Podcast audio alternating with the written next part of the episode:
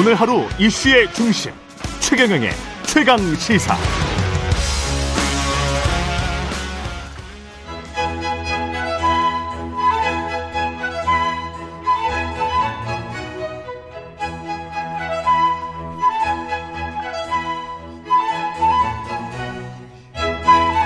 네, 월간 조응천의 좋은 정치, 누구의 눈치도 보지 않고 거침없는 쇄신을 조언하는 정치권의 미스터 쓴소리, 더불어민주당 조응천 의원과 함께 오늘도 뜨거운 현안들 살펴보겠습니다. 안녕하십니까? 예, 안녕하세요. 예, 반성과 혁신이라는 민주당의 이제 의원 모임이 있는 것 같은데, 네, 최근에 언론 보도에 가끔 나오더라고요. 네, 예, 당 혁신과 관련해서 어떤 말씀들을 자주 하시나요?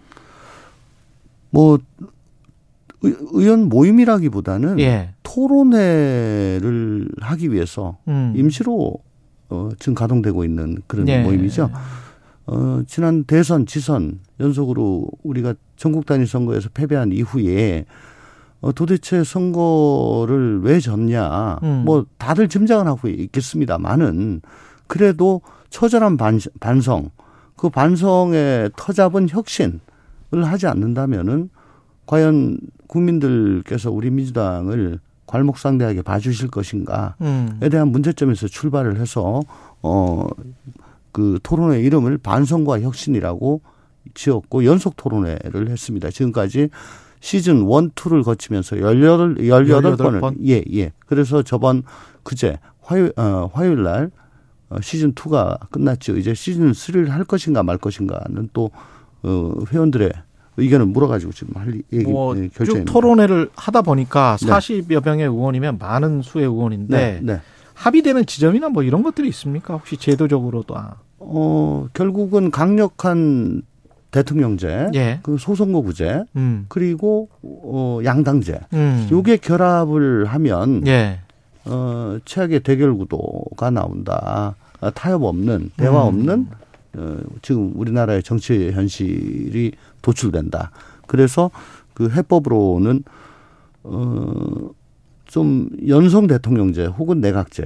근데 이건 개헌을 해야 되잖아요. 예. 개헌은 그렇게 쉽지가 않습니다. 예. 그러면 이제 소선거구제. 그렇죠. 이걸 중대선거구로 바꾸고. 중대선거구제하고 그다음 비례대표를 연동형으로 완전한 연동형으로, 예, 바꾸게 되면은 다당제가 될 수가 있겠죠. 그렇겠죠. 자세히 보시면은 그래도 3당이 꽤 국권이 자리를 잡았을 때가, 예, 지금 21대처럼 양당끼리만 있을 때보다 훨씬 더 성과가 좋았습니다. 네, 우리나라에서도 그랬습니다. 타협하는 지점들이 많았다. 그렇습니다. 예. 예, 양당이 대립할 때 3당이 캐스팅 보트를 활용해서 타협안을 냈었죠. 그런데, 예, 지금은 그럴 세력이 없잖아요. 예. 그러니까 계속 열차가 서로 정면 충돌하는 그런 양상으로만 지금 가고 있는데, 그래서 지난 화요일에도 정당 민주주의, 뭐 다양성, 뭐 이런 걸 가지고 이원욱 의원이 주제 발표를 하고 김종문 의원이 옆에 보충 발표를 했는데, 결국은 뭐 개헌은 좀 힘들다면은 중대선거구제, 비례대표제 개선 등 국회의원 선거법 개정이 좀 필요하다. 예. 예. 근데 이제 저는 거기다가 또 조금 이의를 달았어요. 왜냐, 양당이 다 기득권 정당이다. 예. 내려놓기가 그렇게 쉽겠냐. 그렇죠. 지금 얼마 안, 예, 남았다. 예. 선거가. 임박해가지고 그게 그렇게 쉽게 되겠냐. 그렇다면은 양당제를 고수하는 한은 규율이 이렇게 엄격해가지고는 안 된다. 지금 미국 또 민주공화당 양당으로 있었는데, 예, 그동안에 그래도 저 민주주의가 잘 굴러갈 수 있었던 것이 캐스팅 보트라는 제도가 잘 활용이 됐거든요. 예. 물론 최근 들어가지고 트럼프라는 대통령이 나오고 캐스팅 보트가 좀 많이 없어졌습니다. 그래서, 예, 미국 민주주의가 좀 망가졌죠. 그래서 캐스팅 보트를 광범위하게 허용하면은 그나마 좀 날 건데, 이건 뭐 법 개정도 필요가 없는 거고, 이건 정당 문화에 속하는 일인데. 그러네요. 근데 이게 또, 정말 또 강성 팬덤에 의해가지고 철저히 블락킹을 당하고 있고, 또 그 강제적 당론, 거기다가 징계, 뭐 이런 게 지금 막고 있지 않습니까? 예. 예. 그래서 강제적 당론이란 것이 이게 위헌이고 위법이다. 예. 왜냐하면 헌법은 국회의원에 대해서 양심에 따라 국익을 우선해가지고 직무를 수행할 것을 요구를 하고 있거든요. 예. 그리고 정당법도 소속 정당의 의사에 기속되지 아니하고 뭐 자유롭게 표결한다 이런 조항이 있습니다. 지금 그런 논의들이 총선 전에 정계 개편으로도 이어질 가능성이 있습니까? 정계 개편까지는 모르겠고요. 모르겠다. 정계 예. 개편은 이게 다당제가 돼야 되고 다당제가 도입되려면은 선거구제가 바뀌어야 됩니다. 예. 지금처럼 1당 아니면 2당, 뭐 3당에 대해서는 거의 손길이 가지 않잖아요. 그래서 제가 조금 극단적인 얘기를 했는데 좀 낮춰서 얘기를 하자면 지금 우리 국민들 식탁 위에 올라온 메뉴판에는 새까맣게 탄 밥과 신밥 밖에 없다. 이렇게 말씀드리겠습니다. 잘 지어진 밥은 없다. 예. 예. 이 전국 현황과 관련해서도 지금 민주당은 이재명 당대표의 사법 리스크가 연말 연초 네. 기소 가능성, 구속 가능성 계속 이제 언론에서 나오잖아요. 네. 관련해서 이제 의원님들이 어떤 말씀을 하세요? 거기에 대해서 전면적으로 뭐 오픈하고 얘기하기는 사실 좀 상당히 조심스러운 점이 있고요. 왜냐하면 예. 이게 뭐 이걸 저희가 뭐 어떻게 할 수 있는 게 아니고 검찰이 주체입니다. 그렇잖아요. 검찰이 주체다. 예, 검찰 예. 수사 주체니까. 그렇죠. 검찰이 수사를 어떻게 하느냐에 따라 가지고 이게 저희는 거기에 연동될 수밖에 없잖아요. 그러니까 뭐 이렇게 된다면 저렇게 된다면이라고 가정을 붙여가지고 얘기할 수밖에 없는데 그게 상당히 좀 궁색스러운 점이 있어가지고 이렇게 예. 전면적으로 얘기를 하고 있지는 않죠. 만약이라는 전제가 붙기는 합니다만은 예, 예. 만약 뭐 어떤 사실이 밝혀져서 그래서 뭐 구속이 된다거나 하면 민주당 입장으로서는 굉장히 이제 그때부터는 어떤 방향으로 가야 될지가 당혹스러울 것 같은데요. 그래서 이제 저는 계속 얘기를 하는 것이 어쨌거나 사실관계가 물론 뭐 이 전부 다 검찰이 만들어낸 거다라고 주장하면서 이재명 대표뿐만 아니고 민주당에 대한 탄압이다라고 해서 단일 대우로 이건 버티자 하자 네. 이렇게 저 지금 주류들은 얘기를 하는데 그게 주류입니까? 예, 예. 네. 근데 사실관계는 사실은 모르잖아요. 아, 나와봐야 알죠. 예. 예. 저는 모릅니다. 예. 저는 모릅니다. 그러니까 거기에 대해서 당 공식 라인이 전면에 나서 가지고 그 반박 대응을 하고 논평을 내고 하는 거는 사실은 좀 굉장히 불편하다. 불편하니까 우리가 할 수 있는 거는 예. 뭐 도이치모터스라든가 예. 뭐 김건희 여사와 관련된 거? 예, 예, 예. 어쨌든 여권 관련된 거는 전혀 일절 쳐다보지 않고 이 야권 민주당 관련된 것 이재명 관련된 것만 패는 이 검찰 수사의 부당함, 예. 불공정. 예. 이건 검찰을 앞세워서 야당 탄압하는 거 아니냐. 이 지점과 그다음 수사 행태가 예전부터 얘기했습니다마는 몽골기병처럼 완전 약탈식입니다. 그러니까 기소되기 전에 이미 무분별한 피의사실 공표로 인해 가지고 거진 범죄자가 다 돼 있어요. 예, 예, 누더기가 돼 있습니다.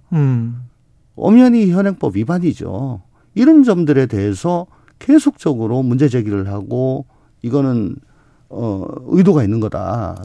이미지를 기소 전에 이미 범죄자로 만들어버리는. 그럼요. 저도 뭐 당해봤는데 정말 사람이 완전히 뭐 황폐화됩니다. 전의를 상실하게 되는 거죠. 근데 방금 저 도이치모터스 관련해서 지금 저 출국을 미국으로 했다가 네. 입국하에서 검찰에서 바로 체포된 사람이 있잖아요. 임원.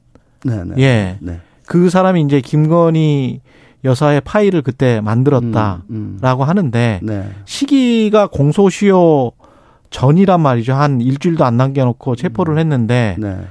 검찰이 제대로 조사를 하려고 하는 겁니까? 아니면은 알리바이를 맞춰서 그냥 혐의 없음으로 넘어가려고 하는 겁니까? 김건희 여사에 관한. 뭐 저는 자세한 정보는 잊지 아니합니다. 예. 그렇지만 국민들께서 거기에 대해서 과연 어떻게 할 건가, 검찰의 공정성에 대해서 눈여겨보고 있다는 거를 뭐 검찰은 유의를 해야 될 거고요. 예. 출국 기간 동안은 시효가 정지가 되지 않습니까? 예. 예, 그것까지 감안하면 시효가 어떻게 되는지는 잘 모르겠습니다. 네. 이상민 장관 해임안과 관련해서는 이게 우물쭈물하다가 이 시기에 하게 된 거예요?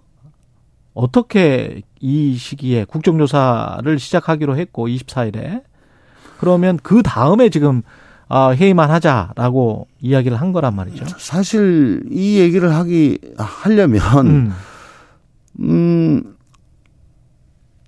158명이라는 정말 많은 수의 우리나라 국민이 길거리 한복판에서 어처구니 없게 지금 희생을 당한 정말 말도 안 되는 사건이잖아요. 예. 이런 사건의 주무장관이 사전 사후 대비도 안 됐고 예. 이후에 또 언행을 보면 정말 유족뿐만 아니고 국민들까지도 염장을 후벼파는 그런 얘기를 했고 더군다나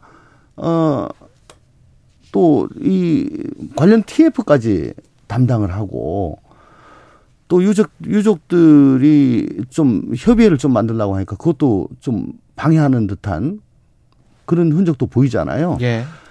이건 전례가 없는 일이다라고 저는 생각을 합니다. 이 정도 일이 있었으면 주무장관은 당연히 사표 수리가 되든 말든 일단 먼저 던졌어야죠.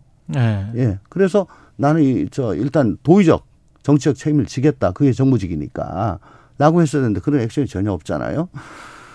그래서 이 너무한 거 아니냐? 예. 라는 얘기가 그동안에 계속 나왔는데 어쨌든 이 자리에 앉아가지고 끝까지 사태를 수습한 것이 제가 책임을 다하는 겁니다. 라고 그 앵무새 같은 얘기를 반복을 하는데, 지난주인가요? 유족들, 처음으로 예. 공식석상에 모여가지고 기자회견을 하셨습니다. 예. 그 자리에서 이상민 장관을 딱 찍어서 지목을 해서 저 사람은 물러나야 된다. 저 사람 물러나라. 라고 요구를 하셨습니다. 예. 아마 우리 민주당 지도부는 그 점을 굉장히 무겁게 받아들인 것 아닌가. 예. 저는 그렇게 생각을 합니다. 근데 대통령은 왜 이렇게 고집을 하는 것 같으세요? 저도 뭐 윤석열 대통령 안다면 알고 모른다면 모르는데 검사 좀 아시는 분이시죠. 예, 검사 때는 저렇지는 않았는데 일종의 오기 같은 게 지금 발동하신 거 아닌가. 예. 그러니까 민주당 같은 소리라고 했다는 거예요? 그 사태에 대해서? 아니 지금 물론 뭐 집행부로서 뭐 하실 수 있는 것도 많겠지만 또 따지고 보면은 그 소수 여당으로 일을 할 수 있는 게 없는데, 네. 언제까지 이렇게, 어쨌든, 기소가 되건, 결론이 나기 전까지는 다수 야당과 좋은 관계 지속하고 계속 대화하고 협조 구하고 해야 돼.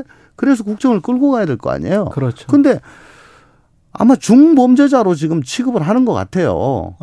예. 그리고, 이태원 관련해서 야당이 주장하는 이 모든 것들은 거기서 벗어나고자 하는 그런 시도의 일환으로 생각을 하는 것 같아요.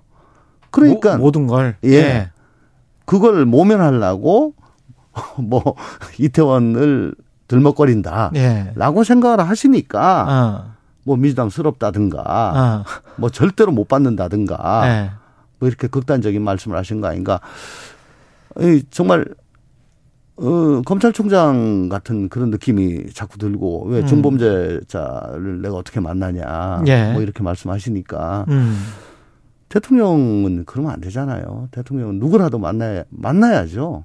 만나서 협조를 구해야죠. 이 화물연대 파업과 관련해서도 이제 업무 개시 명령을 내리고 유가 보조금이랄지 기존에 했던 안전운임제 또 폐지할 수 있다는 식의 굉장히 강력한 대응을 지금 하고 있는데 네.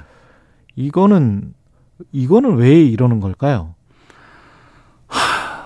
그러니까 노사 법치주의를 세우겠다 그런 말씀을 노사 법치주의. 예. 나 이런 얘기는 처음 들어봤는데 그러니까 이게 뭐 아마 이제 업무 개시 명령이 법률상 근거가 있으니까 예. 이거대로 지금 하는 거다. 예. 이 말씀을 하시려고 하는 것 같아요. 예. 근데 단체 행동권은 예. 헌법에 있는 겁니다. 그렇잖아요. 예. 헌법상 권리입니다. 파업은 일단 불법이다? 라고 생각하신 거 아닌가 전 되묻고 싶고. 네. 법률보다는 헌법이 더 위에 있습니다. 예. 네. 아, 그리고 최근에 유시민 작가가 그 조금 밖에 조가 조응천 의원님이시잖아요. 예. 예. 근데 이제 이런 뉘앙스인 것 같아요. 제가 이렇게 글을 읽어보니까 어떤 보수 언론에서 이용당하는 것 같다. 그때만 그런 말을 할 때만 마이크를 주는 거지. 그 마이크를 그렇게 항상 거기에 있을 거다. 그 마이크가 그렇게는 그거는 착각이다. 이런 게 이제 핵심 내용인 것 같은데 어떻게 들으셨어요? 글쎄 네. 이 얘기 또 하긴. 네. 우리나라 정치적 갈등 지수가 세계 주요국 중에 세계 1위라고 네. 뭐 여러 연구 결과에서 지금 나오고 있습니다. 예. 저는 정치의 본령은 갈등 해소 또 사회적 모순을 구조적으로 제도적으로 해소 우리가 타개할 길을 마련을 하는 거라고 생각합니다. 그걸 하려면 혼자는 안 되니까. 예. 제 정치 세력 간에 대화와 타협을 해야 되는 거죠. 예. 근데 극단적인 대결로만 가면 이건 요원한 거니까 그건 지양을 해야 된다는 생각이고요. 그래서 이재명 민주당 한테 해가 될 말만 한다. 이런 말씀을 하셨던 것 같은데. 예. 그럼 거기에 득이 되는 말, 도움이 되는 말만 하면 제가 생각하는 그런 쪽으로 구현이 된다면 그렇게 하겠습니다. 그런데 오히려 진영 논리를 더 공고하게 하는 거 아닌가. 장기적으로는 해가 될 것이다. 그런 논리들이. 예. 장기적까지 볼 필요도 없고요. 지금 당장이라도. 예. 저는 저라고 왜 싫은 소리 해가지고 욕받이 되고 싶겠습니까? 예, 6년 동안 지금 이러고 살았습니다. 지금 벌써 7년째 지금 이러고 사는데요. 예. 정치인에게는 잊혀질 권리가 없다. 예. 인터넷, 딱 박제돼 있어요. 예. 지가, 뭔 소리를 했는지, 그때 예. 어떤 행동을 했는지 다 나오잖아요. 그렇죠. 근데 정권 바뀌었다고, 여야 바뀌었다고, 예. 상황 바뀌었다고, 말 바뀌는 거. 난 그건 하지 않으려고 합니다. 유시민 이사장께서 마이크 파워 말씀하시는데 예. 지금 이 프로그램도 저는 월간으로 나옵니다. 그렇죠. 예. 예.